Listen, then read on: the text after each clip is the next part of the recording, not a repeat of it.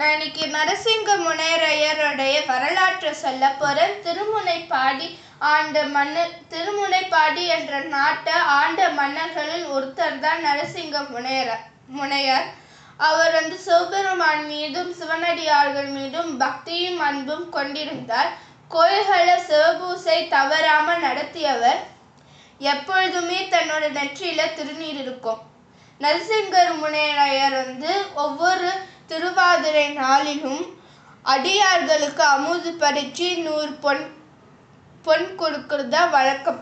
அது அதே மாதிரி அன்னைக்கு வந்து திரு திரு திருவாதிரை தினமும் வந்தது. அன்னைக்கு வந்து அடியார்கள் எல்லாத்தையும் வரவழைச்சாரு. அப்போது காமுகமும் வஞ்சகனும் வஞ்சகமும் கொண்ட ரெண்டு தீய பழக்கம் கொண்ட ஒருத்தர் சிவனடியார் போல சிவனடியார் போல வேடமிட்டு அடியார்கள் கூட்டத்துல நின்றாரு.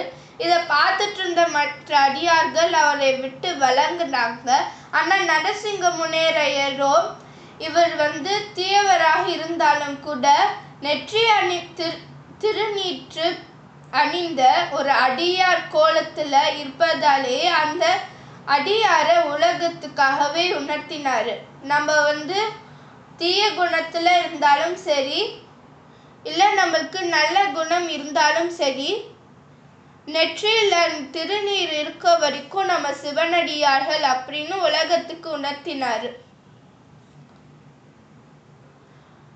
மற்றும் அன்னைக்கு அந்த கோலம் பூண்ட அந்த ஏனி கோலம் பூண்ட அடியார்க்கு மற்ற அடியார்கள் விட நூறு பொன் அதிகமாக தந்தார்.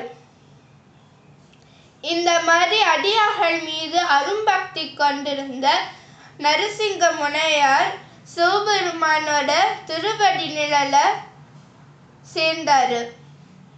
நன்றி வணக்கம்.